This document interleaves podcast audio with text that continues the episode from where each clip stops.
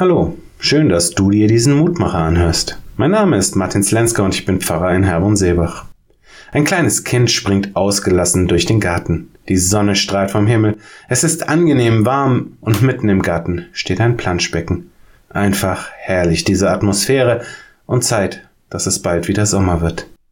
Was uns später als unvorstellbar erscheint, ist beim kleinen Kind dabei noch ganz selbstverständlich. Nackig rennt es auf dem Rasen herum und immer wieder springt es ins Planschbecken.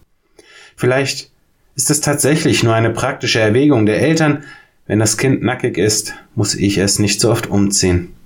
Aber irgendwie gehört doch dazu auch die Überlegung, dass dieses kleine Kind noch so unschuldig ist, dass seine Nacktheit nicht stört, selbst wenn die Nachbarn zum Plausch an den Zaun kommen. Erst später setzt dieser Moment ein, an dem wir Menschen zurückhaltender werden, wo wir nicht mehr alles sagen, was wir denken, wo wir eine Fassade aufbauen, die schützend vor uns steht, wo wir uns und unsere Art verstecken.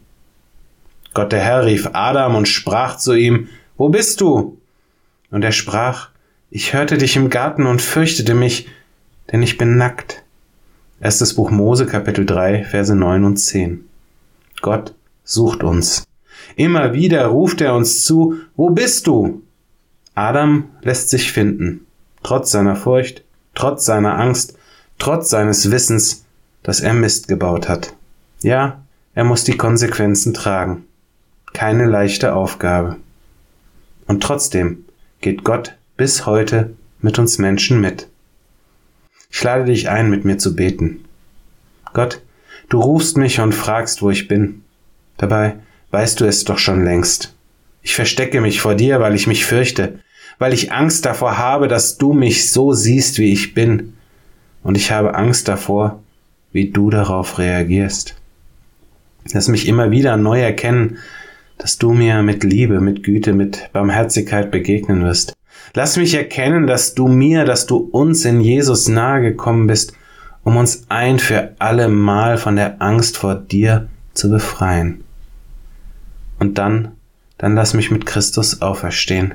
Weise mir den Weg in das neue Leben in deiner Gegenwart. Amen. Auch morgen gibt es an dieser Stelle wieder einen neuen Mutmacher. Für heute wünsche ich dir nun einen guten und gesegneten Tag. Bleib gesund. Aber vor allem, bleib behütet.